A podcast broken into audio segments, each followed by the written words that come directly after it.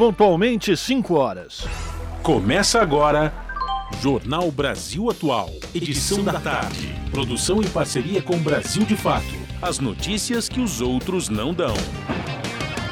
Movimentos populares, política, direitos humanos, economia, mundo do trabalho, cultura e prestação de serviço.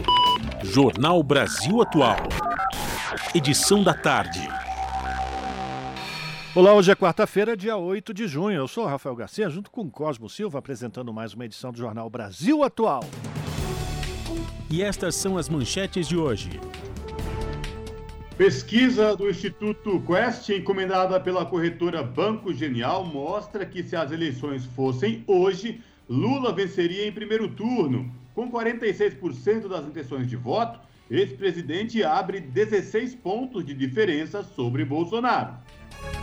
Em decisão histórica, Jair Bolsonaro é condenado por danos morais a jornalistas. Esta é a primeira vez que um chefe de Estado em exercício é condenado por ataques coletivos à categoria. 2022 marca o retrocesso da segurança alimentar no Brasil a um patamar de fome ainda pior do que o registrado 30 anos atrás. Pesquisa revela que 6 em cada 10 pessoas convivem com insegurança alimentar nos dias de hoje. Lula critica a proposta do governo que prevê reduzir ICMS de combustíveis para tentar conter a escalada de preços. Para o ex-presidente, Bolsonaro deveria ter coragem para determinar que a Petrobras pare de repassar a alta internacional dos preços para os brasileiros. Comissão da Câmara dos Deputados aprova projeto que cria política de conscientização sobre menstruação e universalização do acesso a absorventes. Também na Câmara tramita projeto que prevê a garantia de moradia a pessoas que vivem em situação de vulnerabilidade social. De acordo com a proposta, o poder público poderá promover remoções caso haja transferência dos grupos para locais adequados. E o movimento dos trabalhadores rurais sem terra doa alimentos para a cozinha comunitária do padre Júlio Lancelotti, da Pastoral do Povo da Rua. A iniciativa do MST partiu de famílias assentadas da região noroeste do Paraná. Polícia Militar Amazonense prende homem suspeito de envolvimento no desaparecimento de Bruno Araújo Pereira, servidor licenciado da FUNAI, e do jornalista britânico Dom Phillips. Daqui a pouco, aqui no Jornal Brasil Atual, as últimas informações sobre o caso com o repórter do Brasil de Fato, Murilo Pajola, direto de Lábrea, no Amazonas. E São Paulo confirmou nesta quarta-feira o primeiro caso de varíola dos macacos no país. Trata-se de um homem de 41 anos que viajou à Espanha há pouco tempo. O paciente está em isolamento no Hospital Emílio Ribas, na zona oeste da capital. São 5 horas e 3 minutos, horário de Brasília. Participe do Jornal Brasil Atual, edição da tarde, por meio dos nossos canais nas redes sociais. facebook.com/Rádio Brasil Atual. No Instagram, @Rádio Brasil Atual. Twitter, @RA Brasil Atual. Ou pelo WhatsApp, o número é 11 96893 7672. Você está ouvindo? Jornal Brasil Atual, edição da tarde. Uma parceria com Brasil de Fato. Na Rádio Brasil Atual. Tempo e temperatura. A tarde desta quarta-feira aqui na capital paulista é de tempo totalmente nublado. Neste momento, os termômetros marcam 17 graus. Para hoje tem previsão de chuva, mas é uma chuva fraquinha e localizada. A temperatura no período da madrugada fica na casa dos 16 graus. Em Santo André, São Bernardo do Campo e São Caetano do Sul, a tarde desta quarta-feira também é de tempo fechado, 16 graus neste momento. No ABC também tem previsão de chuva e, igualmente, na região da capital paulista, é uma chuva fraquinha, que pode cair agora no final da tarde durante a noite. É uma chuva localizada. Durante a madrugada, a temperatura fica na casa dos 14 graus. Tempo totalmente nublado em Mogi das Cruzes. Agora os termômetros marcam 17 graus. Em Mogi não tem previsão de chuva. O tempo continua bem nublado durante a noite e a temperatura cai. ficando na casa dos 14 graus na madrugada. E em Sorocaba, região do interior de São Paulo, a tarde desta quarta-feira é de tempo nublado, agora 21 graus. Em Sorocaba não tem previsão de chuva. A noite continua fria e nublada, com temperatura na casa dos 15 graus. Logo mais eu volto para falar como fica o tempo nesta quinta-feira. Chuva e o friozinho continuam. Na Rádio Brasil Atual, está na hora de dar o serviço. São 5 horas e 5 minutos, vamos saber a situação do trânsito na cidade de São Paulo nesta tarde de quarta-feira, chuvosa, com frio, garoa. A CT, que é a Companhia de Engenharia de Tráfego na capital, informa que neste momento são 36 quilômetros de lentidão em toda a cidade de São Paulo. As regiões que apresentam maiores índices de lentidão: região sul com 9 quilômetros e oeste com 15 quilômetros, respectivamente. Falando nisso, Rafael Garcia, como é que está o trânsito aí na Avenida Paulista neste momento? Opa, peraí, deixa eu pegar aqui meu bonezinho, peraí. É o seguinte, Cosmo, no sentido Paraíso, o trânsito parece normal, pelo menos até onde a minha vista alcança. No sentido Consolação, a mesma coisa. Até a altura do vão livre do MASP, não há nenhum ponto de congestionamento nesse momento. Mas é aquela história, né, Cosmo? Daqui a 5 minutos pode estar tudo diferente aqui na Avenida Paulista. É verdade, Rafael. E lembrando aos ouvintes da Rádio Brasil Atual, edição da tarde, que possuem carro, placas finais 5 e 6 hoje, essas placas não podem circular no centro expandido por conta do rodízio municipal.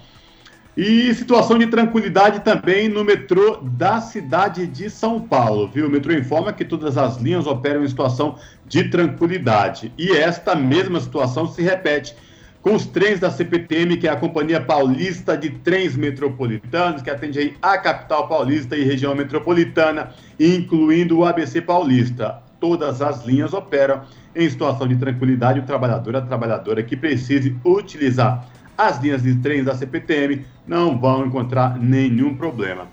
E diferente de ontem, quando a Ecovias instalou a operação comboio nas duas rodovias Anchieta e Imigrantes, sentido Baixada Santista, hoje, aparentemente, segundo a Ecovias, que é a concessionária que administra o sistema Anchieta e Imigrantes, informa que as duas rodovias, tanto para descer como para subir, o trânsito é tranquilo. A Ecovias só pede atenção redobrada aos motoristas no trecho de serra por conta de neblina, mas o trânsito é tranquilo, segundo a concessionária. Rádio Brasil Atual, Rádio Brasil Atual, 98,9. Rádio Brasil Atual, 98,9 FM. As notícias que as outras não dão e as músicas que as outras não tocam.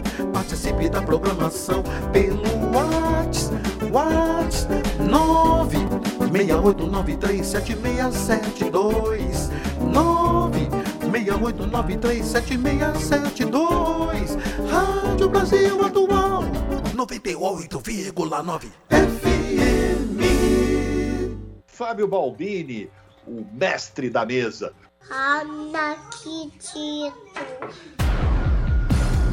Jornal Brasil Atual, edição da tarde. 5 horas, 8 minutos.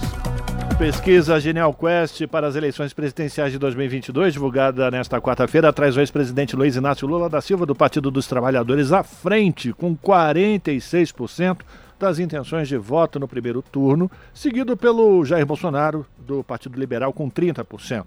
Depois aparecem Ciro Gomes, do PDT, com 7%, André Janones, do Avante, com 2%, Simone Tebet, do MDB, e Pablo Marçal, do PROS, com 1% cada. Os outros 7 pré-candidatos não pontuaram. Os que dizem que irão votar em branco, anular ou deixar de votar somam 7%. A proporção dos indecisos é de 6%. Nos 3 cenários testados pela Quest, Lula venceria no primeiro turno. A margem de erro é de 2 pontos percentuais para mais ou para menos. São 5 horas e 9 minutos e a gente continua repercutindo o cenário eleitoral, porque outra pesquisa, a Poder Data, informa que a corrida eleitoral fica estável e ex-presidente Lula segue confortável na liderança. O petista aparece com 43%, mesmo percentual de levantamento feito há 15 dias. Já Jair Bolsonaro possui 35% das intenções de voto. Quem traz mais informações é Lucas Weber, do Brasil de Fato. Uma nova pesquisa do Poder Data, divulgada nesta quarta-feira, dia 8, mostra um quadro de estabilidade na disputa presidencial, com Luiz Inácio Lula da Silva, do PT, mantendo a liderança com 43% das intenções de voto. O presidente Jair Bolsonaro, do PL, aparece com 35%. O petista teve o mesmo percentual da pesquisa anterior do Poder Data, realizada há 15 dias. Bolsonaro também ficou estagnado e não teve oscilações nem mesmo dentro da margem de erro. O estudo divulgado nesta segunda-feira mostra ainda que Ciro Gomes, do PDT, com 6% das intenções de voto totais, oscilou um ponto positivo. Enquanto isso, o deputado federal André Janones, do Avante, ficou com 2%, oscilando um ponto negativo em relação à pesquisa anterior. No primeiro levantamento do Poder Data, com João Dória, do PSDB, fora da disputa pelo Palácio do Planalto, a única representante da chamada terceira via passou a ser a senadora Simone Tebet, do MDB. Ela teve ampla exposição na mídia nos últimos 15 dias, mas o efeito foi nulo. Tebet tinha 2% no estudo anterior e agora tem 1%. Os pré-candidatos José Maria Imael, do DC, e Luciano Bivar, do União Brasil, também aparecem com 1%. Os demais candidatos não tiveram menções suficientes para atingir 1%. Há ainda 5% que dizem ter intenções de votar em branco ou nulo, e outros 5% afirmam estar indecisos.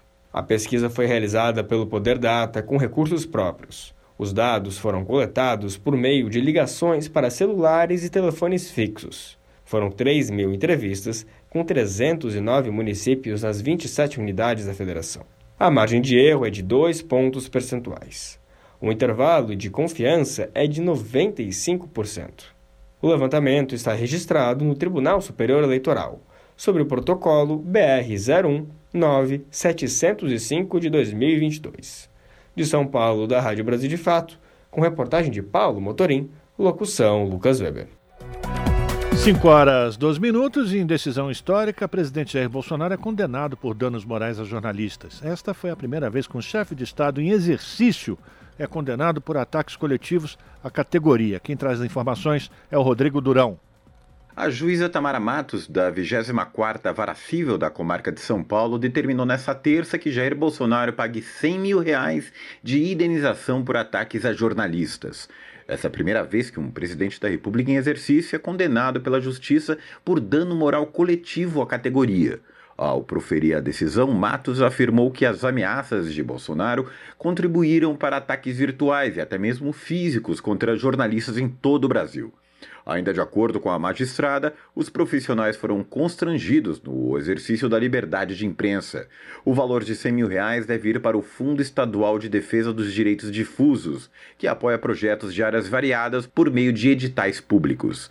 A ação foi iniciada em abril do ano passado pelo Sindicato dos Jornalistas de São Paulo. Histórica, a decisão foi publicada no Dia Nacional da Liberdade de Imprensa, 7 de junho, em meio às buscas pelo jornalista inglês Dom Phillips, desaparecido domingo na Amazônia. Da Rádio Brasil de Fato, com reportagem da redação em São Paulo, Rodrigo Durão. São 5h13. O próximo governo eleito deverá lidar com menos partidos e mais poder concentrado no Congresso. Caso o ex-presidente Lula vença as eleições, o PT acredita que pode ser menos complexo negociar com bancadas por maioria. De Brasília, os detalhes com o repórter Alex Mirkan.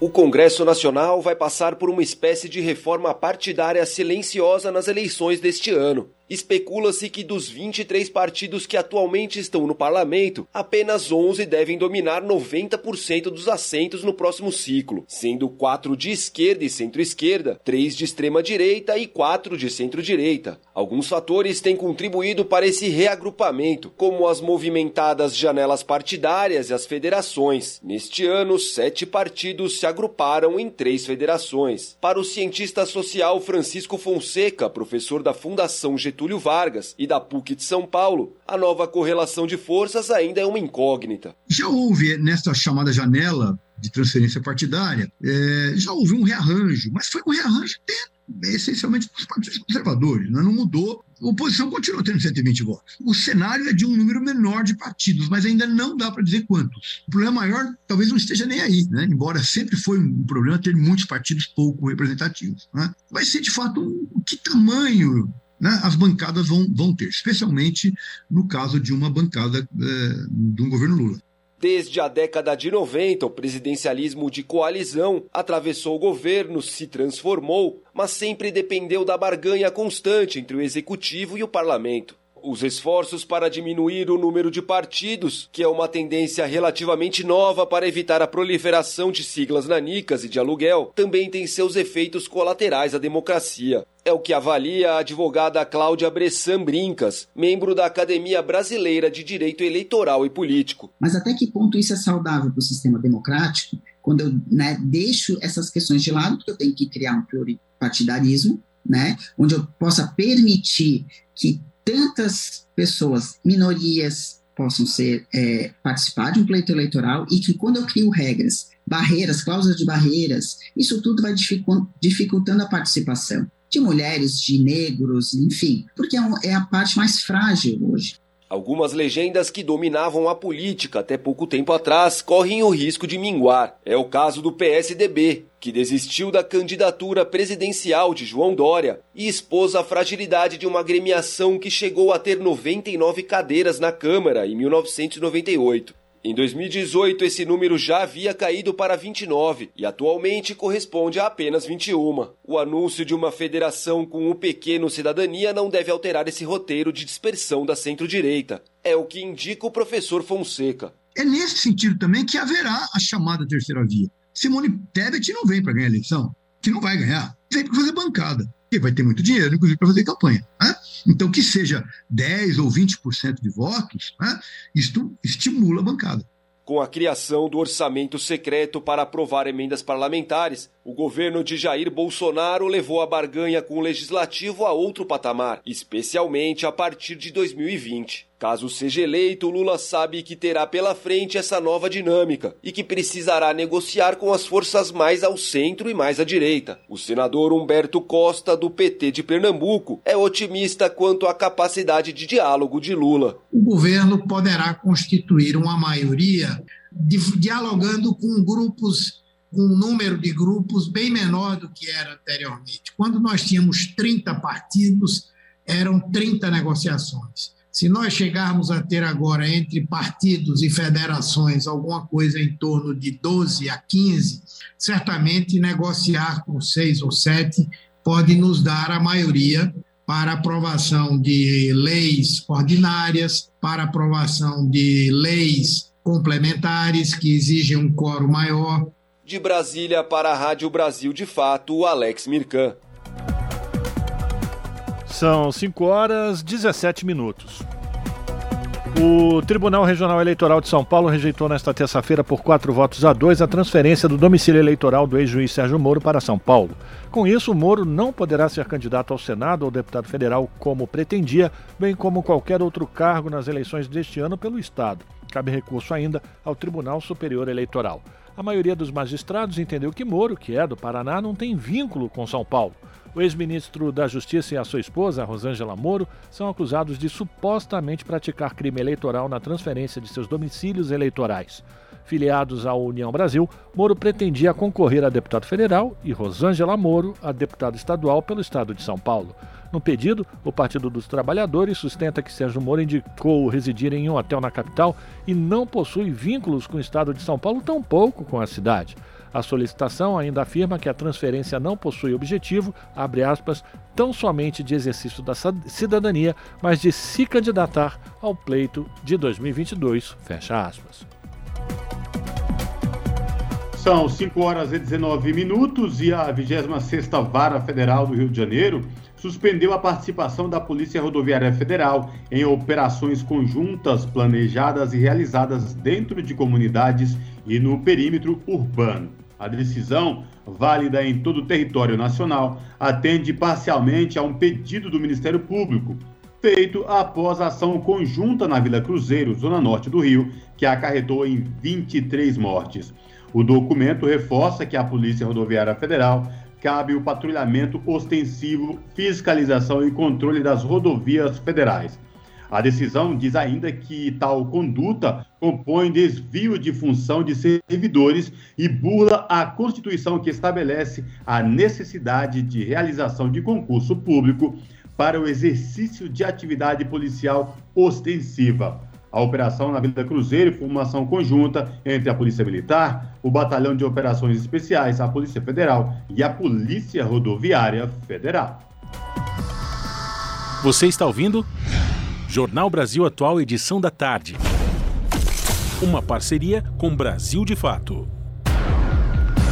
São 5 horas e 20 minutos, Jornal Brasil Atual, edição da tarde. A gente, todas as quartas-feiras, tenho o prazer de conversar com o Luiz Cláudio Marcolino, que foi vice-presidente da Central Única dos Trabalhadores, que agora se afastou porque vai se candidatar a um cargo eletivo aqui em São Paulo, e também economista. Participa aqui do Jornal Brasil Atual com a sua coluna São Paulo em Foco, sempre trazendo um debate sobre um ponto que é importante para o morador da cidade de São Paulo, do estado de São Paulo. Marcolino, boa tarde, bem-vindo mais uma vez. Hoje o nosso tema será sobre os cuidados que devemos ter com as privatizações e a pressão que nós devemos fazer aos nossos parlamentares para que isso não aconteça, não é verdade? Não, com certeza. Nós temos hoje, Rafa, empresas importantes hoje no Brasil e no estado de São Paulo, como a Petrobras, a Eletrobras, a própria Caixa Econômica Federal, o Banco do Brasil, Correios. Aqui em São Paulo nós perdemos algumas empresas importantes, como o Banespa, a Eletropaulo, quase perdemos a Sabesp. Então, as empresas públicas, elas são importantes para o fortalecimento tanto do Brasil como do estado de São Paulo. E eles são importantíssimos também para a estruturação de políticas públicas nos estados e no Brasil. Agora, Marcolino, boa tarde. Cosmo falando, tudo bem, Marcolino? Tudo bem, Cosmo. Marcolino, sempre que entra em jogo a questão de privatizações, entra no radar de alguns gestores, muito se cria uma narrativa de que é necessário porque precisamos enxugar o Estado, é necessário porque vamos beneficiar mais trabalhadores, mais trabalhadoras, é necessário porque vai facilitar a vida da população. Porque sempre colocam essa narrativa, Marcolino, e depois, muito depois, a população percebe que tudo aquilo que foi propagandeado, na verdade, foi cortina de fumaça, porque a vida em nenhum momento melhorou, ou como eles explicavam e pregavam, a privatização não serviu para melhorar em nada a qualidade de vida das pessoas. Não, com certeza, Cosmo. Vamos imaginar o sistema agora da Eletrobras, que o governo Bolsonaro, agora o Guedes, está desmontando e vendendo as ações nesse momento, como já fizeram isso com a Petrobras, como com coisas importantes. Imagine a estrutura das hidrelétricas que foram construídas no Brasil ao longo desses últimos anos no sistema Eletrobras. Imagine a quantidade de estações, a quantidade de torres, a quantidade de estrutura dos rincões no Brasil afora, que foi produzido, foi estruturado com dinheiro nosso dos impostos ao longo dessas últimas décadas. Isso vale também para a questão do Correios, que tem aí uma situação de privatizar os Correios.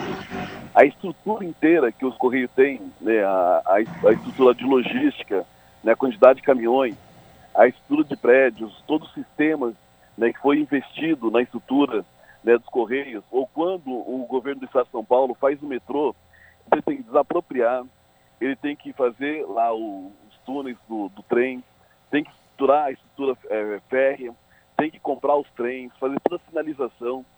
A lógica que esses governos têm feito nesses últimos anos, tanto do Estado como do Brasil, a estrutura tudo com base nos nossos impostos, no dinheiro que nós pagamos. Aí depois que está tudo pronto, Cosmo, tudo está pronto, Rafa, aí o Estado fala, mas agora eu não consigo fazer a gestão. É pesado para o Estado, mas todo o investimento, toda a estrutura necessária para fazer as empresas públicas foram feitas com os nossos impostos. Aí quando a empresa está pronta, só que ó, agora a gente não consegue fazer a gestão, vamos passar para a iniciativa privada, que o privado é melhor do que o público. Né? É um engodo, na verdade, o que eles tentam fazer com a gente nas privatizações. Pois é, Marcolino, eu quero trazer para o nosso ouvinte, para a nossa ouvinte, o exemplo da Sabesp, que apesar de ainda de ser uma empresa estatal paulista, ela tem ações negociadas, por exemplo, na Bolsa de Nova York. E a gente vê que muitas vezes a empresa, em vez de investir na qualidade do atendimento, do saneamento básico na cidade de São Paulo e nas cidades do estado de São Paulo onde ela presta esse serviço, muitas vezes ela prefere economizar, segurar investimentos exatamente para gerar lucros para os investidores que na maior parte das vezes estão fora inclusive do país, né? Não, com certeza, Rafa. E o que eles vão fazendo, depois que você passa por uma gestão privada, a lógica é o lucro. Você falou da Sabesp, né? Depois falar da Enel, mesmo metrô linha 4, mesmo depois que você já passou para o setor privado fazer a gestão, muitas vezes o aporte é feito com recurso público, como foi feito agora na questão da crise hídrica, onde nós tivemos que aportar recurso para o sistema de energia do nosso país, tivemos que aportar recurso pagando um valor maior na conta de água e na conta de esgoto, e esse recurso que foi repassado tanto para a Sabesp como para a Enel, para as empresas de energia ou no sistema Eletrobras, uma parte já tem sido privatizada ao longo do último período, o Estado repassa um dinheiro que é nosso, do contribuinte, do trabalhador, e esse recurso vem ser reinvestido ou investido para não ter uma outra crise no país, esse recurso acaba sendo remetido para o exterior, baseado no lucro, numa rentabilidade, que nós vemos isso em algumas empresas públicas no nosso país nesse último período. Então, quando você privatiza, o olhar é o lucro, não é mais o atendimento da população como deveria. Outra coisa que eu queria comentar contigo, Marcolino, é que existe já uma expectativa, uma tentativa, principalmente dos veículos que defendem esse tipo de negócio, os veículos de comunicação, a possibilidade do trabalhador utilizar os recursos do FGTS para comprar ações dessas empresas que serão privatizadas, fazendo uma imagem ou passando para esse trabalhador a ideia de que ele poderá lucrar com a privatização dessas empresas. Isso também é um engano, é um engodo que eles colocam para os trabalhadores, porque é preciso pensar que, na verdade, a estruturação dessas empresas públicas, elas já foram estruturadas com dinheiro dos nossos impostos, porque o governo federal, o governo do estado, ele não produz moeda, ele não gera dinheiro, ele trabalha com imposto arrecadado nosso ao longo das últimas décadas. Então, em tese, você está comprando algo que é seu, e quando você pensa num trabalhador que vai gastar ali R$1.000, R$1.500, comprando uma ação agora do sistema Eletrobras ou de qualquer outra empresa que eles venham colocar na Bolsa de Valores, nós vamos ter ao mesmo tempo o pessoal que está comprando milhões de ações, vai gastar milhões de reais comprando ações e depois esse trabalhador que vai comprar ali R$1.000 e pouco, gastar R$1.000, R$1.500 do seu FGTS, depois essa ação vai cair, ela vai ser comprada depois com esses grandes investidores, especuladores hoje que nós temos no Brasil, eles vão acabar concentrando essa riqueza na mão de poucos novamente. E depois o trabalhador vai ter que estar pagando caro numa conta de luz, ele pode até ter a ilusão que ele vai ganhar R$100 a mais aí no seu fundo de garantia, que ele vai usar o recurso do FGTS, mas depois ele vai gastar esse dinheiro pagando as contas de luz que vai encarecer aí nos próximos meses. Então, olho vivo, então, para todos os trabalhadores não caírem nessas armadilhas que tentam vender para ele, ou para ela, nessa expectativa de querer entregar o patrimônio público para o mercado financeiro. Isso. E se fosse, pois não, viu, Rafa? E se fosse tão bom, os bancos não estariam aí correndo atrás dos clientes para fazer a venda das ações. Se fosse tão bom assim, como a gente fala, os bancos ficariam para si só. Então, na verdade, estão fazendo isso que é para que o trabalhador possa comprar a partir dos estudos financeiros e depois os próprios bancos vão abocanhar esse recurso do trabalhador e da trabalhadora. Agradecer a participação de Luiz Cláudio Marcolino aqui no Jornal Brasil Atual, que todas as quartas-feiras participa aqui com a sua coluna São Paulo em Foco, sempre abordando um tema que é de interesse do morador, da moradora da cidade de São Paulo, do estado de São Paulo. Marcolino, muito obrigado pela tua participação, um forte abraço para você. Quarta-feira que vem estamos juntos mais uma vez. Obrigado, abraço, até semana que vem. Conversamos com Luiz Cláudio Marcolino aqui no Jornal Brasil Atual. As notícias que os outros não dão. Jornal Brasil Atual, edição da tarde. Uma parceria com Brasil de Fato. São 5 horas e 29 minutos. O ano de 2022 marca o retrocesso da segurança alimentar no Brasil a um patamar de fome ainda pior do que o registrado 30 anos atrás. Segundo pesquisa da rede Pensan, 6 em cada 10 pessoas convivem com a insegurança alimentar nos dias de hoje. Quem traz mais informações é Daniel Lamir, do Brasil de Fato. Você sabe que a maré não está moleza, não. E quem não fica dormindo de touca já sabe da situação. Eu sei que dói no coração falar do jeito que falei, dizer que o pior aconteceu. Pode guardar as panelas que hoje o dinheiro não deu. A denúncia sobre a fome no samba Pode Guardar as Panelas, de Paulinho da Viola, foi lançada em 1979, mas se fosse uma música de 2022, não haveria surpresa. Hoje, mais da metade da população brasileira vive com algum tipo de insegurança alimentar. Em pouco mais de um ano, o número de pessoas em situação de fome passou de 19 milhões para 33,1 milhões. Os dados divulgados nesta quarta-feira, dia 8, são do segundo Inquérito Nacional sobre Insegurança Alimentar no contexto da pandemia de Covid-19 no Brasil, feito pela rede Pensan, Rede Brasileira de Pesquisa em Soberania e Segurança Alimentar e Nutricional. A pesquisa mostra que o Brasil regrediu para um patamar de insegurança alimentar equivalente ao da década de 1990. Isso significa que 15,5% da população no país está sem ter o que comer. O acesso pleno à alimentação se tornou exceção. Essa é a realidade para apenas 4 de cada 10 famílias. A pesquisa foi realizada em campo pelo Instituto Vox Populi, com entrevistas em mais de 12 mil domicílios de mais de 500 municípios de todos os estados brasileiros. Em números absolutos, 125 milhões e 200 mil pessoas no Brasil estão passando por algum nível de insegurança alimentar. Essa classificação inclui pessoas que estão passando fome e aquelas que estão preocupadas por não saber se terão o que comer no dia seguinte.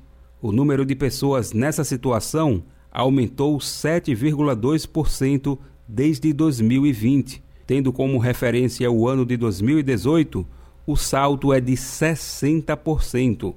A fome no Brasil tem cor, gênero, idade, geografia e classe. Entre os dados, o norte e o nordeste do país são as regiões mais atingidas pela falta de comida no prato. A desigualdade regional foi constatada também no contraste entre o campo e a cidade. Nas áreas rurais do Brasil, a insegurança alimentar é vivida em 60% das casas. Destas, 18,6% estão em situação grave. Em 53,2% das casas onde a pessoa de referência se autodeclara branca, o acesso à comida não foi considerado um problema. Já entre os lares em que a pessoa responsável se autodeclara preta ou parda, o índice cai para 35%. Dizer que o pior aconteceu, pode guardar as panelas. Da Rádio Brasil de Fato, com reportagem de Gabriela Moncal, de São Paulo. Locução, Daniel Lamir.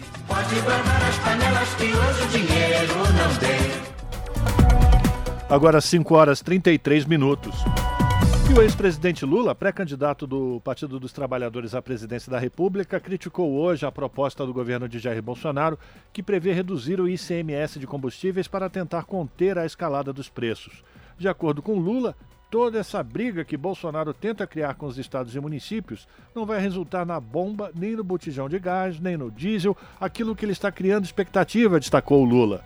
Para o petista, Bolsonaro deveria ter coragem para determinar que a Petrobras pare de repassar a alta internacional dos preços para os brasileiros, o que ocorre por conta do preço de paridade internacional em que a estatal vende os combustíveis no mercado interno como se fossem importados. O PPI, como é chamado, o preço de paridade, é considerado o verdadeiro responsável pela explosão nos preços dos combustíveis. A proposta de Bolsonaro também foi alvo de críticas dos caminhoneiros, que classificaram as medidas como uma, abre aspas, solução tabajara. Após o anúncio do governo, parlamentares e especialistas também criticaram o projeto, que consideram eleitoreiro e insuficiente.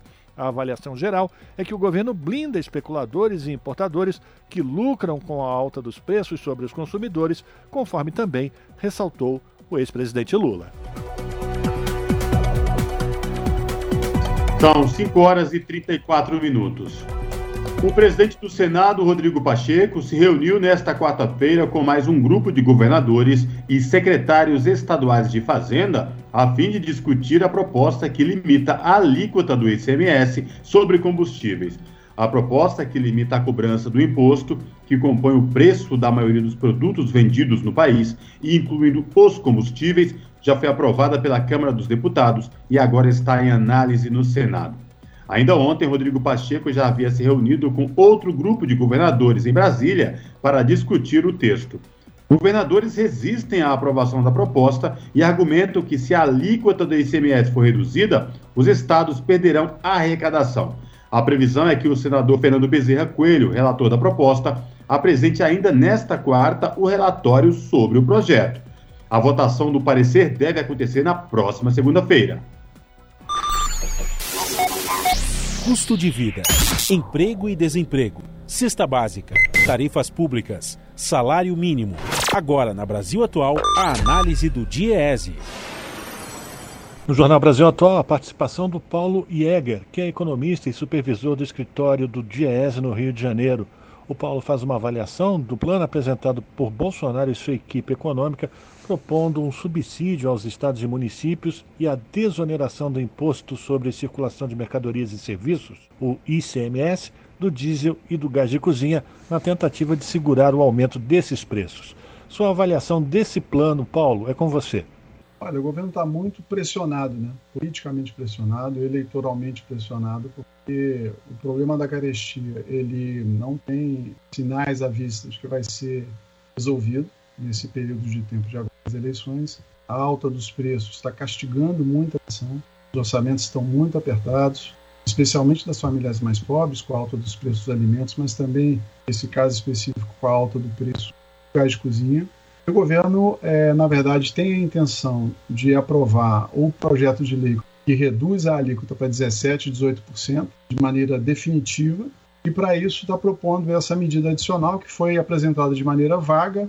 A gente não sabe muito bem de onde viria o dinheiro, qual é o impacto, mas que duraria de agora até dezembro, então seria uma medida paliativa e, no meu ponto de vista, ele está procurando, na verdade, desviar o foco, porque atribui o problema da alta dos preços dos combustíveis aos impostos e especificamente ao ICMS e joga a conta do ponto de vista político para os governadores. Tenta transferir a pressão que a população, em geral, os caminhoneiros, por conta do aumento do diesel, estão fazendo e a insatisfação, direcionando para os governadores. Então, me parece que essa que é a ideia. No caso da emenda constitucional, a gente não tem clareza ainda de como vai ser a medida, porque foi anunciada pelo Bolsonaro de maneira entrecortada e depois alguns comentários do Guedes, mas a gente não sabe de onde virão os recursos. O Guedes chegou a mencionar em utilizar os recursos da venda da Eletrobras, da outorga, o que seria um absurdo, porque você vai vender uma empresa estatal com todas as consequências que há na venda e na perda do controle sobre a Eletrobras, para poder preservar os retornos dos acionistas privados da Petrobras, porque não vai mexer na política de preços, que é a questão central. Então, é uma medida que eu acho que tem esse caráter eleitoral, precária, e não há nenhuma garantia de que a redução dos impostos será repassada aos preços ao consumidor final. O governo já tomou medidas semelhantes em momento anterior e a gente não viu, como consequência disso, uma redução da taxa de inflação. Então, houve redução. No caso dos combustíveis mesmo, redução da CID, o zeramento da CID e da COFINS sobre os impostos federais, sobre diesel e gás de cozinha, e o impacto nos preços é questionável. E houve também, recentemente, redução de impostos de importação e do IPI, e também nós não vimos o impacto importante sobre a alta dos preços, porque a razão da alta dos preços é outra. Além disso, nós não temos, e talvez a questão mais importante, nenhuma garantia de que os preços do petróleo em nível internacional não vão continuar subindo. Os preços estão muito pressionados por conta da guerra na Ucrânia. Para as pessoas terem uma ideia, há um ano atrás o barril de petróleo estava em torno de $70 e agora está em 120. E quem nos garante que não vai a 150 ou que não vai permanecer em 120? Então, sobre isso o governo não exerce controle. Você pode zerar os impostos, nesse caso o ICMS e os impostos federais, que mesmo assim você não tem a garantia de que isso vai ser repassado ao consumidor, porque você pode continuar tendo a alta do preço em nível internacional, ou porque outros atores nesse segmento, né, de atividade, como as empresas distribuidoras e mesmo na ponta, os postos de combustíveis, podem aumentar as suas margens. O governo não tem como garantir isso. Então, se tudo der certo, e a gente acha que tem muito problema nessas medidas, se tudo der certo, quem garante que a partir do ano que vem, porque a medida vai só até dezembro, você não volta com força de novo a ter esse problema. E tem uma outra dimensão que é muito importante, que é o impacto que essa medida vai ter sobre as finanças públicas dos estados e dos municípios. O ICMS é a principal fonte de arrecadação dos estados e os secretários de Fazenda estão estimando o impacto anual em torno de R$80 bilhões. Os municípios recebem 25% do ICMS arrecadado no estado, em cada um dos estados da federação. Então, você tem aí uma redução da arrecadação fiscal dos estados, você tem, consequentemente, a redução da capacidade de gasto desses estados na área de saúde, na área de educação, de novo, para preservar a atual política de preço da Petrobras, que, no meu entender, é o maior problema. Esse foi Paulo Jäger, que é economista e supervisor do escritório regional do DIEESE, no Rio de Janeiro, aqui no jornal Brasil Atual. Esse é o Jornal Brasil Atual, edição da tarde. Uma parceria com Brasil de Fato. 5:41 e o INSS prorroga a perícia médica pela internet até o fim de junho. Atualmente, apenas 10 municípios do Brasil disponibilizam o serviço aos trabalhadores e segurados. Confira mais informações com Mariana Lemos.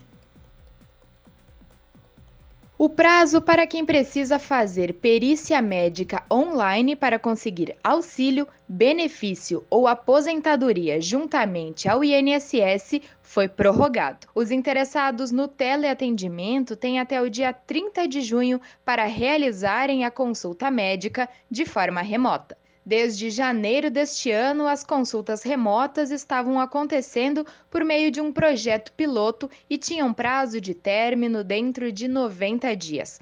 Com a nova medida adotada, os teleatendimentos estão em período de testes para se tornarem uma medida permanente do INSS. A perícia médica é um critério para a liberação de benefícios como o auxílio-acidente, o auxílio-doença, o BPC, que é o benefício de prestação continuada, e a aposentadoria por invalidez. Para agendar o procedimento, seja presencial ou remoto, os trabalhadores e segurados devem acessar o site ou o aplicativo do INSS no seu celular ou no tablet. O agendamento também pode ser feito por meio da Central de Atendimento 135. A portaria de criação da medida define que o serviço online só pode ser realizado se houver cooperação técnica da prefeitura do município com o INSS, ou seja, são poucos os municípios do país que possuem capacidade para oferecer este serviço à população. Por isso, é importante conferir previamente se o seu município está apto a oferecer o teleatendimento. Atualmente, somente 10 municípios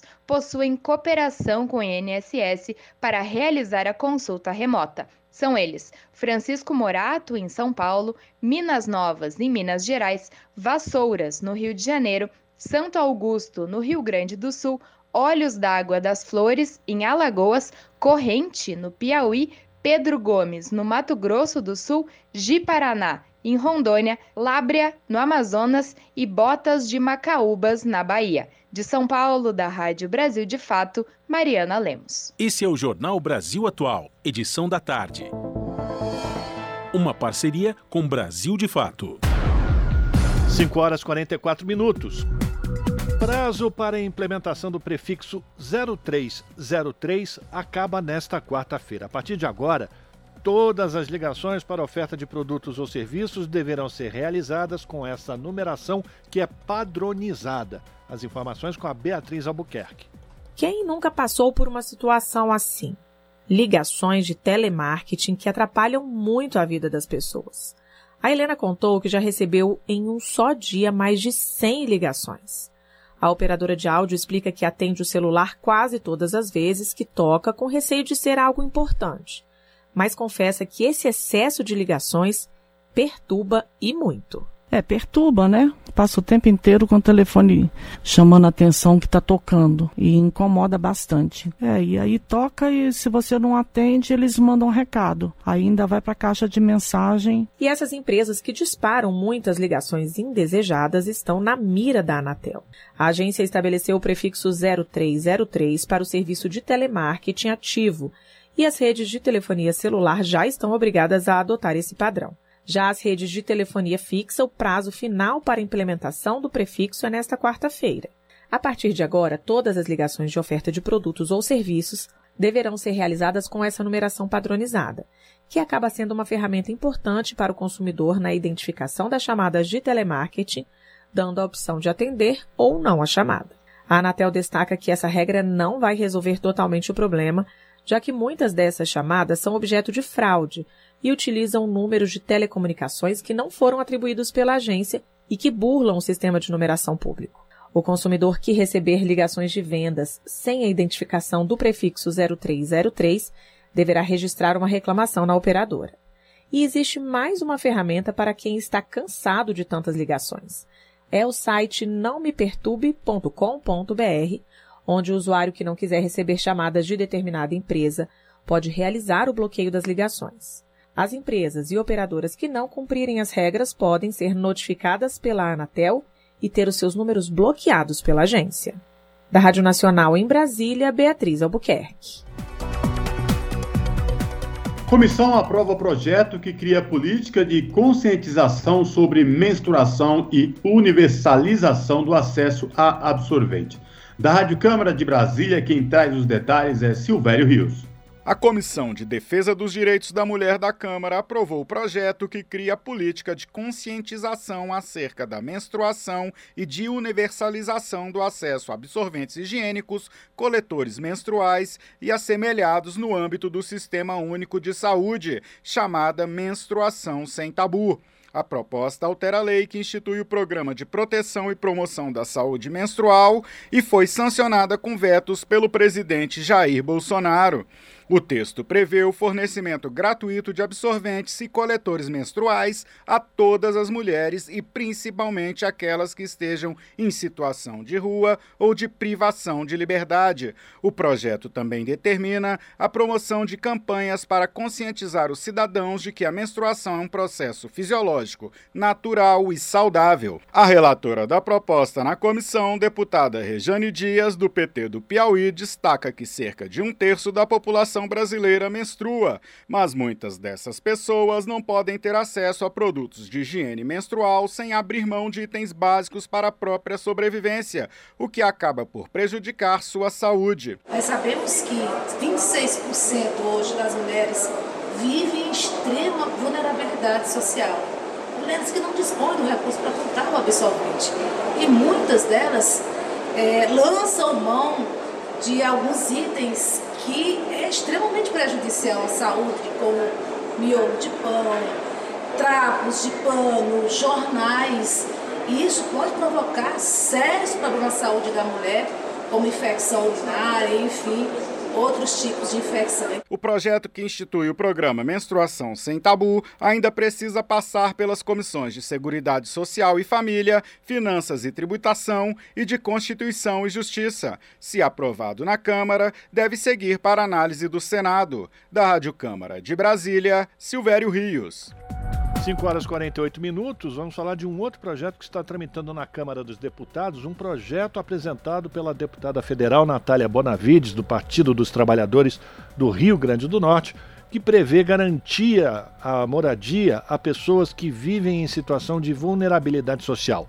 Segundo a proposta, o poder público só poderá promover remoções caso haja transferência dos grupos para locais que sejam adequados. O projeto de lei propõe outras condições para evitar que as mais de 132 mil famílias que estão ameaçadas de despejo no país sejam tiradas de suas casas. A reportagem é de Júlia Pereira. A deputada federal Natália Bonavides, do PT do Rio Grande do Norte, protocolou na última segunda-feira um projeto de lei para evitar despejos e remoções de famílias do campo e da cidade. O PL, subscrito por outros 43 parlamentares do PT e do PSOL, determina que as famílias não sofram despejos nem remoções sem que o poder público garanta suas transferências para locais adequados. A proposta cria também outras condicionantes ao Estado, como a obrigatoriedade de apresentação de avaliação sobre os impactos socioeconômicos causados pela pandemia ao grupo, o reforço da necessidade de realização de audiência de mediação entre as partes e a notificação de todas as pessoas com risco de serem desalojadas em ao menos 10 dias úteis. O texto do projeto de lei prevê ainda que as 3 esferas do poder público criem programas para garantir o direito à moradia ao grupo alcançado pelas medidas de suspensão de despejos e remoções. Ayala Ferreira, dirigente nacional do setor de direitos humanos do MST, o Movimento dos Trabalhadores Rurais Sem Terra, lembra que o novo projeto de lei ampara as mais de 132 mil famílias que, segundo a campanha Despejo Zero, estão ameaçadas de remoção no Brasil. Ele atua como essa proposta política e que, de certa forma, respalda do ponto de vista jurídico esse mecanismo, né, de segurança das famílias que estão nos vários rincões desse nosso país resistindo nas suas ocupações urbanas e rurais. Então, acho que essa é a primeira questão, de que é algo concreto em um cenário que, lamentavelmente, nós temos visto, né, de paralisação de políticas públicas vinculadas à desapropriação de terra e assentamentos de famílias em áreas ocupadas no campo brasileiro, e atuar no que poderia ser uma política de regularização fundiária em áreas urbanas do nosso país, com a perspectiva de disponibilizar para famílias sem teto terrenos ou até mesmo moradias construídas e que nesse exato momento está sem ser ocupada, né, não está cumprindo a sua função social. Então, é uma medida, como podemos dizer assim, cautelar, preventiva a um cenário que é de ausência, né, de políticas públicas, de intencionalidade de governos em enfrentar a dura realidade da concentração da terra e da moradia em nosso país. O projeto de lei de autoria da deputada Natália Bonavides estabelece procedimentos para o cumprimento de medidas judiciais, extrajudiciais ou administrativas que resultem em remoção ou desocupação forçada em imóvel público ou privado a partir do próximo dia 30. Isso porque, nesta data, termina a vigência de uma medida cautelar proferida pelo ministro do Supremo Tribunal Federal, Luiz Roberto Barroso, que prorrogou os efeitos da lei federal que suspende despejos e remoções no país. No texto da decisão, o magistrado afirmou que seria a última prorrogação da ferramenta, que ajudou a proteger quase 23 mil famílias desde o início do mapeamento feito pela campanha Despejo Zero. É importante que todos entendo que o projeto de lei 1501, ele se propõe, como poderíamos dizer assim, a ser uma alternativa após o 30 de junho de 2022, que é a data limite da suspensão dos despejos urbanos e rurais no contexto da ADPF 828. Se não conseguir uma prorrogação, que é uma possibilidade, lamentavelmente uma possibilidade concreta, esse projeto de lei visa instituir o que nós poderíamos chamar de regime de transição às famílias com risco de serem despejadas nas ocupações urbanas e rurais do nosso país. Enfim, são garantias que, para quem minimamente respeita a vida e a garantia dos direitos das famílias que vivem em acampamentos e em ocupações urbanas, teriam que ser respeitados, né? Então, são essa questão que a gente tem visto, assim, com a possibilidade desse projeto de lei que, no contexto da suspensão da DPF 828, poderia ser medidas a serem tomadas pela combinação, a conjugação de interesses do governo nas suas distintas esferas. O projeto de lei aguarda despacho do presidente da Câmara, deputado Arthur Lira, para prosseguir dentro da Casa Legislativa. Júlia Pereira, Rádio Brasil Atual e TVT. São 5 horas e 54 minutos. A onda de novas construções de prédios residenciais cresceu logo no começo da pandemia. Desde lá, inúmeros novos edifícios foram entregues e muitos outros estão sendo construídos. Uma das regiões que estão sofrendo com a verticalização desenfreada é o bairro de Pinheiros, zona oeste da capital paulista. O movimento Pro Pinheiros, criado por moradores, comerciantes e associações da região, frustrados com a situação que se estende, tentam agora preservar o último quadrilátero no Baixo Pinheiros. Confira mais na reportagem de Larissa Bora. Os moradores da região de Pinheiros enfrentam problemas com as construtoras de edifícios residenciais e comerciais há pelo menos 2 anos. A área que antes tinha muitas casas e pequenos comércios que ajudavam a economia local, agora é predominantemente vertical, com inúmeros edifícios. Os problemas são muitos e de diferentes tipos. Rosane Brancatelli, coordenadora do movimento Pro Pinheiros, explica que, além do barulho, as construtoras já tomaram metade das calçadas com os tapumes, deixam concreto e lama escorrerem pelos córregos, sem contar a falta de luz solar causada pelos arranha-céus. Hoje, esses prédios que eles estão construindo, eles tiram comércios pequenos, mas eles não voltam a esses comércios pequenos. Assim como eles tiram as árvores e não voltam essas árvores para o mesmo lugar. Não é equilibrado. A gente até fez um formulário de reclamações, e são várias ambientais, e de incomodidades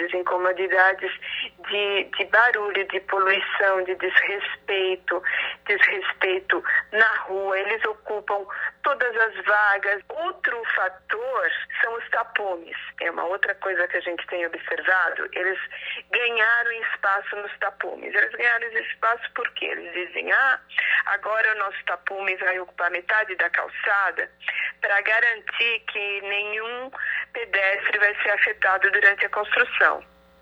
Daí, a gente perde calçada, eles colocam cone, além disso, eles colocam fita, colocam as betoneiras lá na frente. E quem vai passar por aquela calçada? Ninguém. Se fosse um prédio, tudo bem, né? Um prédio, tudo bem, mas não é um prédio numa quadra. Não é um prédio numa rua. São vários prédios numa mesma quadra e vários prédios numa mesma rua. Guilherme Saraiva, que se mudou para Pinheiros ainda criança, em 1964, conta que em sua rua são poucas as casas que sobraram. O morador reclama do assédio das empreiteiras, que não param, mesmo ele reiterando que não quer vender a casa. Para Guilherme, o poder público é negligente e a sensação é de desesperança. O que está acontecendo? A exploração continua, o assédio continua. Eles acabaram, a Trisul acabou comprando uma área enorme aqui atrás da minha casa. Já demoliram tudo, fizeram uma sujeirada monstruosa. E estão agora lançando praticamente duas torres enormes. E tudo que a gente fez de pedido para o poder público, nada foi atendido. Nada. Simplesmente ignoraram os nossos pedidos. Os nossos pedidos eram de gabarito de altura. É um absurdo você construir uma torre de 30 andares em cima da linha do metrô, num bairro que era totalmente residencial. Um absurdo isso. Mas, na verdade, eu percebo que as construtoras e o poder público estão de comum acordo nisso. Não fizeram nada. Simplesmente não existe interesse em fazer alguma coisa. Se eu sair daqui, eu vou para onde? O movimento Pró Pinheiros, grupo formado por moradores, comerciantes e associações da região, nasceu em maio do ano passado para tentar suspender a construção de mais prédios na região, zelar pela saúde física e mental dos moradores e preservar a história do bairro. O movimento lançou um abaixo-assinado com mais de 5 mil assinaturas. O documento foi entregue ao secretário adjunto da Secretaria Municipal de Urbanismo e Licenciamento, José Armênio Brito Cruz, na última quinta-feira, dia 2 de junho. Durante reunião com integrantes do movimento Pró Pinheiros, foi discutida a revisão do limite da altura dos prédios, bem como manter o último quadrilátero no Baixo Pinheiros. Rosane Brancatelli, uma das coordenadoras do movimento Pró Pinheiros, avalia que é nítido o desinteresse da Prefeitura pela preservação da área e que espera que o manifesto com mais de 5 mil assinaturas seja acatado e que a única vila do bairro Pinheiros que ainda está de pé continue do jeito que está. Agora, os resultados dependem da gente conseguir que os órgãos públicos nos ouçam, nos recebam e viabilizem. Agora, nós fomos lá na secretaria e esperamos que o José Armênio realmente viabilize as promessas, viabilize a atenção para o manifesto, para a solicitação de mais de 5 mil pessoas, pedindo que essa área horizontal não seja danificada, que as casas sejam preservadas e os comércios sejam preservados. Larissa Borer, Rádio Brasil Atual. Rádio Brasil Atual. Para sugestões e comentários, entre em contato conosco por e-mail redação@jornalbrasilatual.com.br ou WhatsApp DDD 11 96893 7672. Acompanhe a nossa programação também pelo site redebrasilatual.com.br.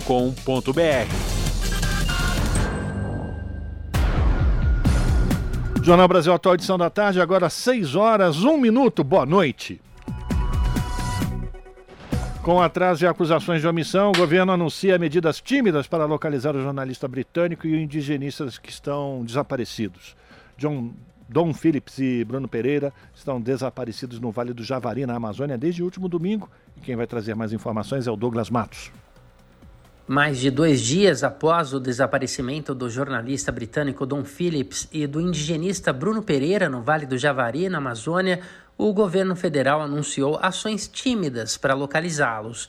Nas divulgações feitas nesta terça-feira pela Polícia Federal, Ministério da Justiça e outros órgãos sob a administração do presidente Bolsonaro, o contingente reduzido de agentes chamou a atenção das entidades.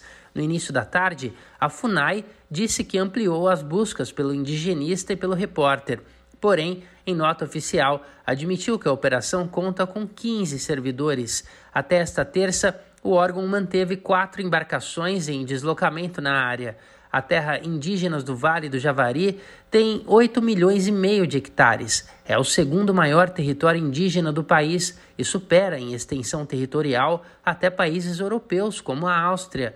A PF, Polícia Federal, por sua vez, emitiu uma nota afirmando que destacou uma aeronave para atuar na região. Na foto divulgada pela corporação, aparecem apenas 11 agentes. O ministro Anderson Torres da Justiça fez uma publicação no Twitter com uma foto com 5 agentes perfilados e uma embarcação de pequeno porte. O Exército também divulgou primeiras imagens de soldados na região. Na foto divulgada, aparecem cerca de 50 agentes. A Organização Indígenas Associados, Associação de Servidores da FUNAI, convocou um ato vigília permanente em frente à sede do órgão em Brasília e nas unidades locais e também nas regionais da Fundação. Dom Phillips e Bruno Pereira faziam o percurso entre a Vila Ribeirinha São Rafael e a cidade de Atalaia do Norte na manhã de domingo, dia 5, quando desapareceram. O objetivo da viagem era visitar a equipe de vigilância indígena que se encontra próxima à localidade chamada Lago do Jaburu, onde o jornalista faria entrevistas com os indígenas. O Vale do Javari abriga a maior quantidade de povos isolados do mundo. Dias antes do desaparecimento, o jornalista e o indigenista tinham sido ameaçados. Da Rádio Brasil de Fato, com reportagem de Paulo Motorim em Brasília. Locução: Douglas Matos. Você está ouvindo Jornal Brasil Atual, edição da tarde. Uma parceria com Brasil de Fato.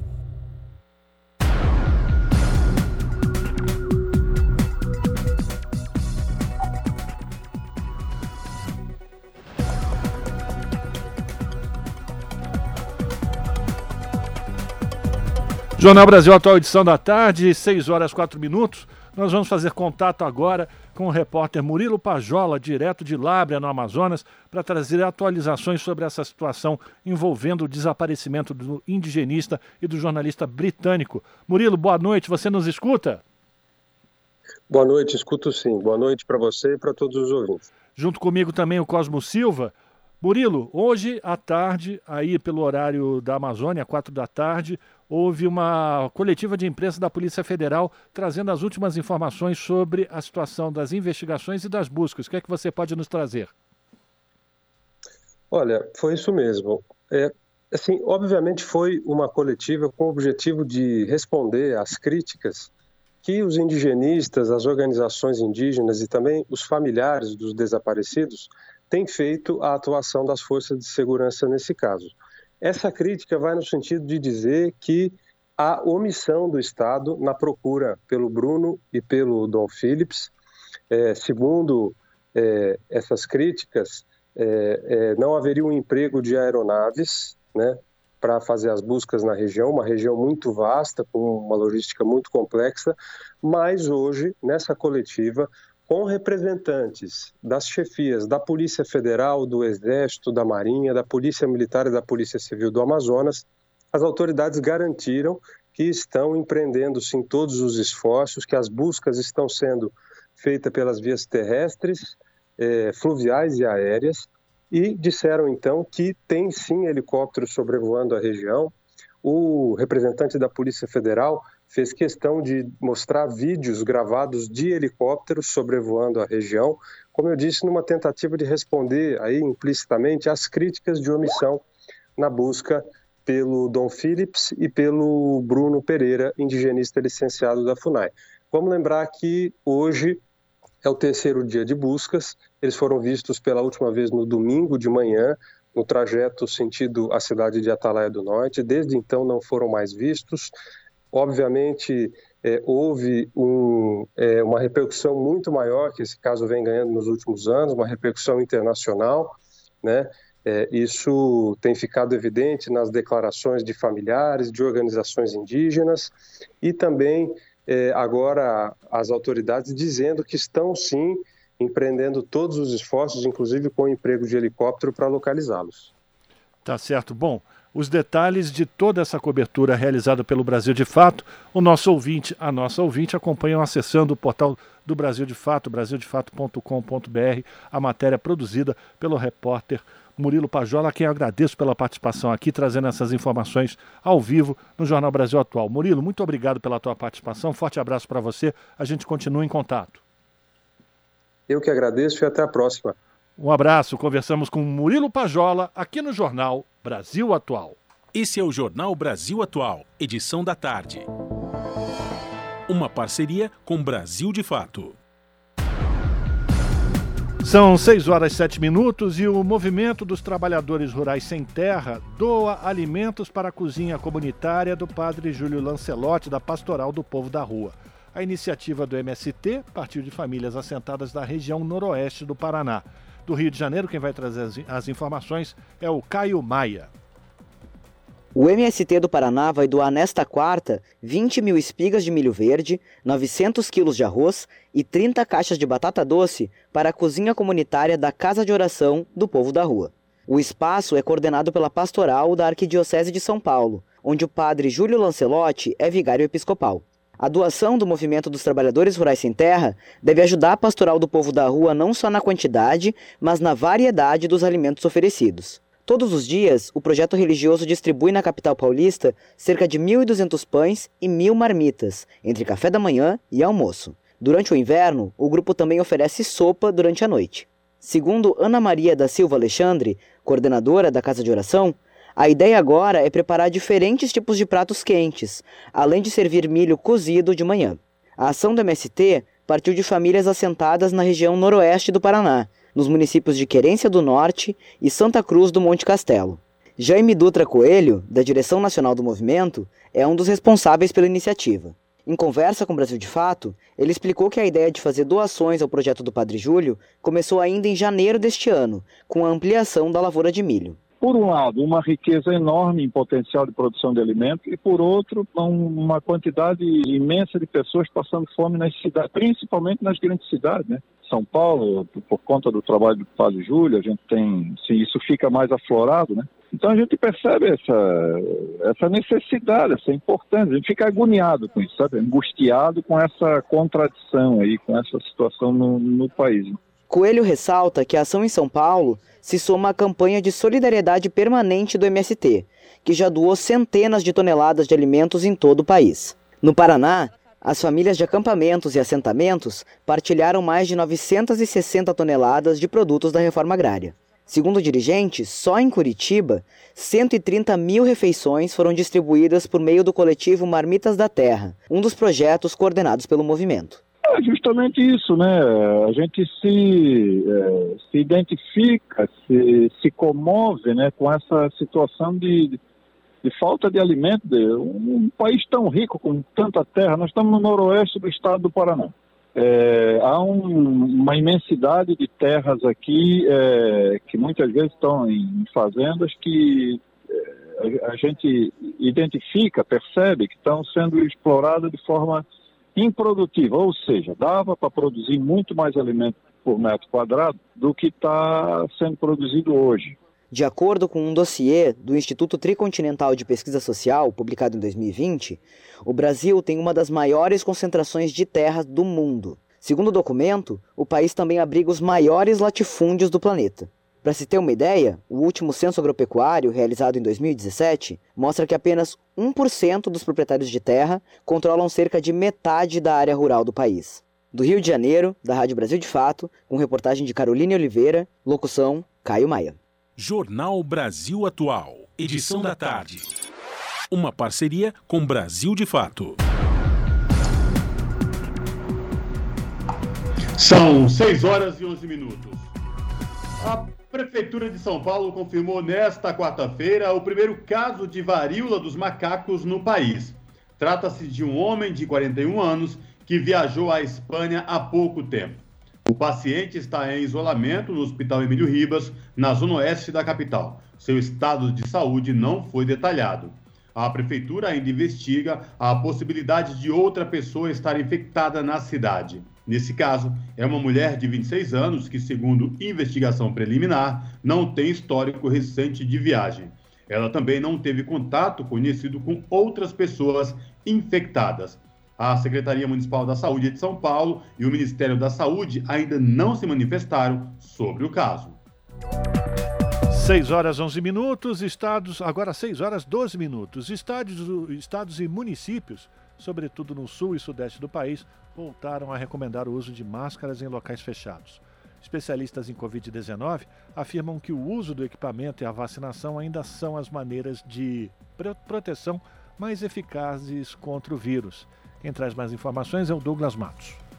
A quarta onda da Covid-19 já é uma realidade no Brasil. Em 2 semanas, entre os dias 20 de maio e 2 de junho, o número de casos aumentou 122%, indo de 14 mil para 31 mil casos confirmados da doença por dia, em média. É nesse cenário que estados e municípios estão recomendando o retorno do uso de máscaras em locais fechados, ainda que essa medida não tenha voltado a ser obrigatória. No Rio, o prefeito Eduardo Paes fez essa recomendação na semana passada a pessoas com sintomas, idosos, pessoas com comorbidades e estudantes das redes pública e privada de ensino. Em São Paulo, o Comitê de Saúde do Governo do Estado e a Prefeitura da Capital também estão aconselhando o uso das máscaras em locais fechados, incluindo as escolas. O mesmo vale para o Rio Grande do Sul. Ainda no mês passado, a Secretaria Municipal de Saúde de Curitiba voltou a recomendar o uso de máscaras em locais fechados ou abertos que tenham aglomerações de pessoas. Mas, independentemente de normativas de governos, os especialistas seguem recomendando o uso de máscaras e a vacinação, como maneiras de proteção contra o vírus.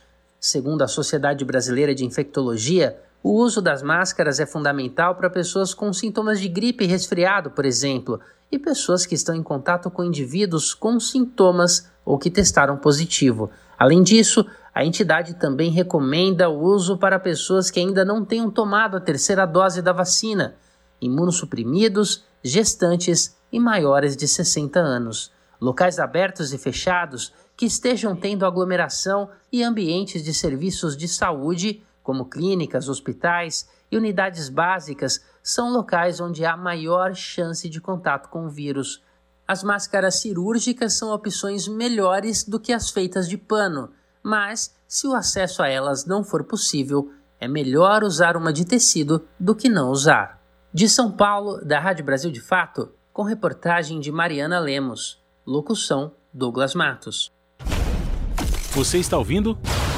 Jornal Brasil Atual, edição da tarde. Uma parceria com Brasil de Fato. São 6 horas e 14 minutos. Apelo por revitalização marca Dia Mundial dos Oceanos 2022. Líderes globais, biólogos e empresários reúnem-se na sede da ONU neste 8 de junho. O encontro quer inspirar e pedir mudanças colaborativas em prol dos oceanos, que absorvem 30% do dióxido de carbono produzido pelos seres humanos. Da ONU News em Lisboa, lê da letra. Esta quarta-feira, 8 de junho, é o Dia Mundial dos Oceanos, que cobrem 70% do planeta e produzem 50% do oxigênio da Terra. Apesar de serem centrais para os seres humanos, os mares sofrem cada vez mais os impactos do aquecimento global, absorvendo 30% do dióxido de carbono. Por isso, as celebrações do Dia Mundial dos Oceanos em 2022 tem o tema Revitalização, Ação Coletiva para o Oceano. Em mensagem, o secretário-geral das Nações Unidas destaca que mais de 1/3 dos estoques de peixes são capturados a níveis insustentáveis do ponto de vista biológico. Antônio Guterres lembra ainda que uma proporção significativa dos recifes de corais já foi destruída, além da poluição causada por plástico ter chegado até as ilhas mais remotas e as áreas mais profundas dos oceanos. Segundo o chefe da ONU, é preciso com urgência de ação coletiva para revitalizar os oceanos. E para isso, ele sugere que seja encontrado um novo equilíbrio na nossa relação com o meio ambiente marinho. Na sede da ONU em Nova York, será realizado um evento de alto nível com a participação do secretário-geral Antônio Guterres, de biólogos e de especialistas de ONGs e de empresas. O subsecretário-geral da ONU para Assuntos Jurídicos também faz um discurso na abertura das comemorações do Dia Mundial dos Oceanos. Antes, Miguel de Serpa Soares conversou com o Centro de Informação da ONU em Bruxelas e destacou a importância dos acordos legais para melhorar a gestão dos recursos marinhos. O problema do respeito pelo direito internacional e da capacidade. E isso não é tanto apontar o dedo aos Estados que não cumprem determinadas obrigações internacionais, mas é mais tentar perceber porque é que esses Estados não cumprem essas obrigações e tentar ajudar ou criar condições para que esses Estados possam cumprir com as suas obrigações internacionais. Segundo Miguel de Serpa Soares, neste momento está sendo negociado um novo tratado sobre biodiversidade para além das zonas de jurisdição nacional, envolvendo os 2/3 da superfície dos oceanos que estão fora dessa jurisdição. A ONU também lembra que os mares são chave para a economia global, sendo que as indústrias ligadas aos recursos marinhos e costeiros deverão empregar 40 milhões de pessoas até 2030. Da ONU News, em Lisboa, lê da letra. São 6 horas e 17 minutos, agora mais uma vez virou o relógio, 6 horas e 18 minutos. A chuva de agrotóxicos afeta a produção orgânica de pequenos agricultores na Amazônia. O veneno lançado por aviões está atingindo lavouras que ajudam a preservar a floresta em pleno arco do desmatamento. Murilo Pajola volta aqui ao Jornal Brasil Atual, direto de Lábrea, no Amazonas, para trazer mais informações. Não é fácil ser pequeno agricultor de alimentos orgânicos na Amazônia. a falta de infraestrutura de transportes e a distância dos grandes centros consumidores impõem desafios logísticos proporcionais ao tamanho da maior floresta tropical do mundo. Para piorar, nos últimos anos, a expansão desenfreada da fronteira agropecuária tornou ainda mais comum uma prática nefasta, o despejo de agrotóxicos por aviões. A pulverização aérea é usada como um método rápido para desmatar e preparar o solo para soja ou pecuária, mas também envenena as lavouras familiares e a vegetação nativa. Em Apuí, no Amazonas, 10 produtores do assentamento Rio Juma ainda estão sob o impacto psicológico do primeiro caso registrado em fevereiro deste ano. Os moradores relataram à Polícia Civil que o primeiro sinal de contaminação foi o desaparecimento de pássaros e insetos que se alimentam das plantações. Após a chamada chuva de agrotóxicos, um dos produtores, que cultiva café orgânico por meio de sistemas agroflorestais, terá de vender o produto sem a certificação orgânica. Segundo o Instituto de Conservação e Desenvolvimento Sustentável da Amazônia, o veneno não chegou a inviabilizar a safra orgânica, mas vai deixar prejuízos ao agricultor, como explica o diretor técnico da entidade, André Viana. São produtores familiares, ele não tem uma grande produção.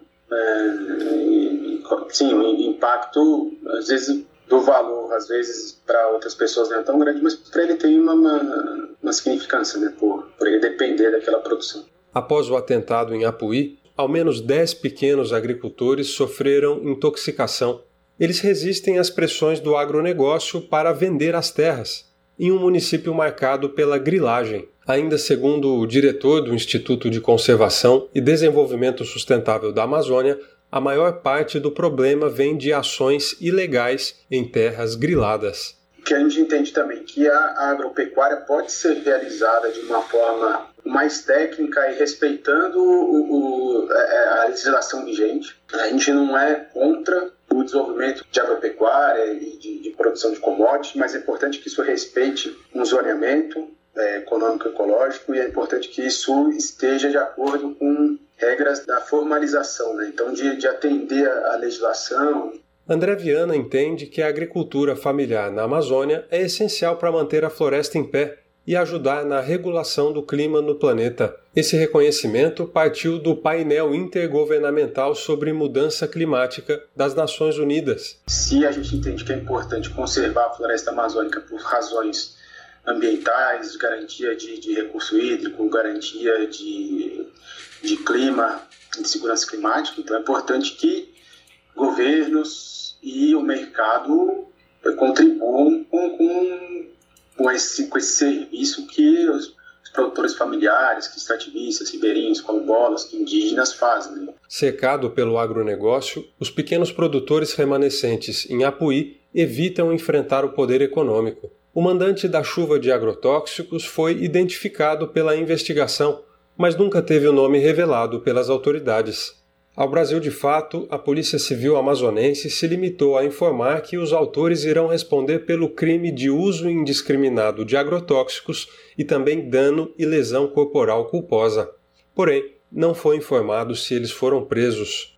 O inquérito policial foi concluído e remetido à Justiça. Junto com o comércio e a ocupação ilegal de terras, vem a sensação de que o crime ambiental compensa. Segundo um levantamento da Agência Pública e da Repórter Brasil, foram pagas apenas 3 das 14 multas aplicadas pelo despejo de agrotóxicos por aeronaves no período de 10 anos. O valor total das autuações é de R$ 72 milhões.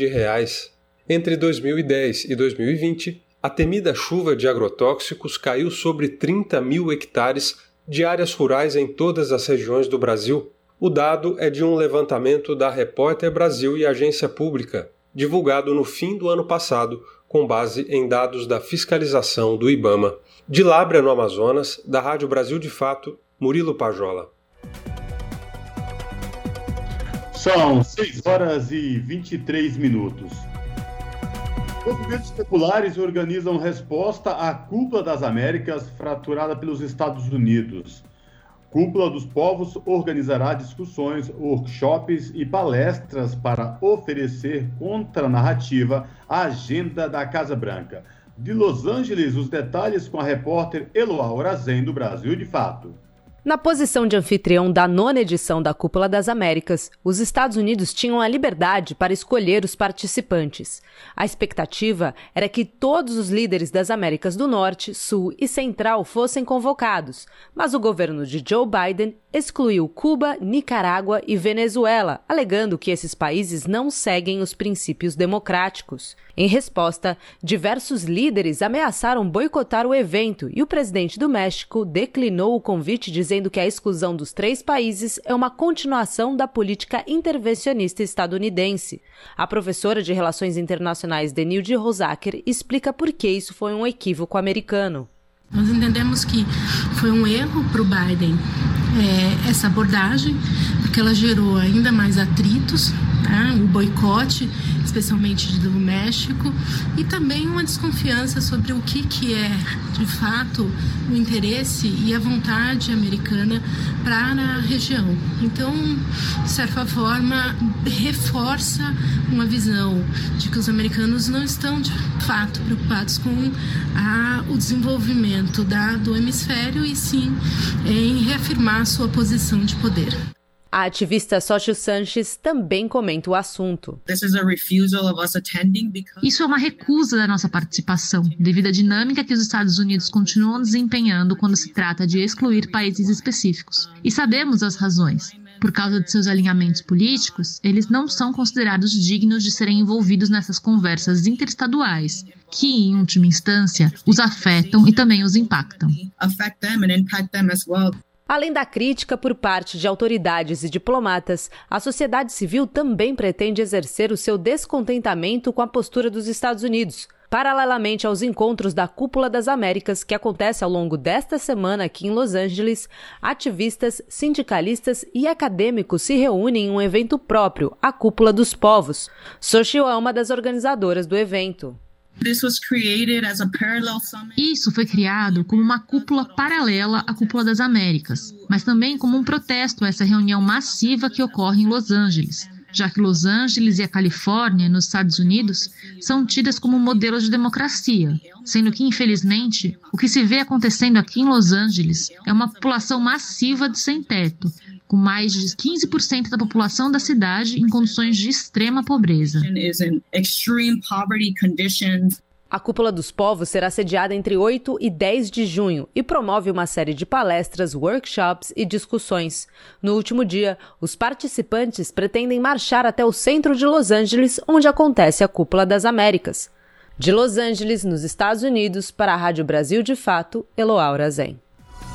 São 6:26 e, excluído da Cúpula das Américas, o presidente da Venezuela, o Nicolás Maduro, vai à Turquia para fortalecer cooperação. A visita ocorre em paralelo ao encontro realizado em Los Angeles, que baniu Cuba, Nicarágua e Venezuela.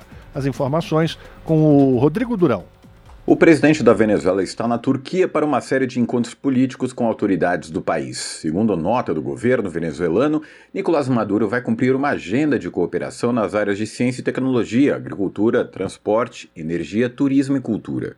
A viagem ocorreu um dia depois do início da Cúpula das Américas, encontro que teve início na segunda-feira em Los Angeles, nos Estados Unidos.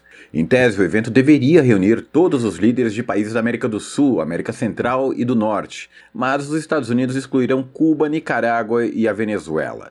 Isso porque Washington considera que os 3 países, governados por partidos de esquerda, não constituem espaços democráticos. Ainda na segunda-feira, Maduro voltou a criticar a reunião. Ele aproveitou para agradecer o gesto do presidente mexicano, André Manuel López Obrador, que decidiu não participar da cúpula em solidariedade aos países excluídos. Nessa terça, a Assembleia Nacional Venezuelana se juntou às críticas feitas pelo Executivo à postura da Casa Branca na Cúpula das Américas e aprovou uma moção de protesto. Segundo a emissora multiestatal Telesur, deputados governistas e opositores votaram juntos por considerarem que o ato atinge toda a República e o povo. A Turquia é um importante aliado diplomático mundial de Caracas, que também conta com o apoio de países como China, Rússia e Irã. Durante a pandemia, os turcos doaram toneladas de insumos médicos e equipamentos de proteção ao governo venezuelano. Além disso, auxiliaram na construção de um hospital com capacidade para quase 300 leitos. De São Paulo, da Rádio Brasil de Fato, com reportagem de Lucas Stanislau, Rodrigo Durão. Na Rádio Brasil Atual, tempo e temperatura. Na capital paulista, a quinta-feira continua bem nublada e gelada. Tem previsão de chuva com intensidade fraca moderada em áreas localizadas que vai e volta durante todo o dia. E a temperatura não sobe, máxima de 21 graus e mínima de 14 graus. Nas regiões de Santo André, São Bernardo do Campo e São Caetano do Sul, mesma coisa. Quinta-feira nublada, a temperatura continua mais baixa e tem previsão de chuva com intensidade fraca a moderada durante todo o dia. A máxima será de 19 graus e a mínima de 13 graus. A quinta-feira na região de Mogi das Cruzes também será nublada e chuvosa. Tem previsão de chuva para todo dia, chuva com intensidade fraca a moderada. Em Mogi, a quinta-feira terá temperatura máxima de 21 graus e mínima de 13 graus. E na região de Sorocaba, interior de São Paulo, a quinta-feira também continua nublada e chuvosa. Previsão de chuva com intensidade fraca a moderada durante todo o dia. Chuva que vai e volta. A temperatura máxima será de 24 graus e a mínima de 14 graus. Larissa Borer, Rádio Brasil Atual. E a gente termina aqui mais uma edição do Jornal Brasil Atual, que teve trabalhos técnicos de Fábio Balbini, na produção a Juliana Almeida e a Letícia Holanda. Na apresentação, este idoso que vos fala, Rafael Garcia e Cosmo Silva, direto de sua residência. Você fica agora com o papo com o Zé Trajano, depois tem o seu jornal. Nós voltamos amanhã, a partir das 5 da tarde, com mais uma edição do Jornal Brasil Atual. A todos um bom final de quarta-feira. Até lá!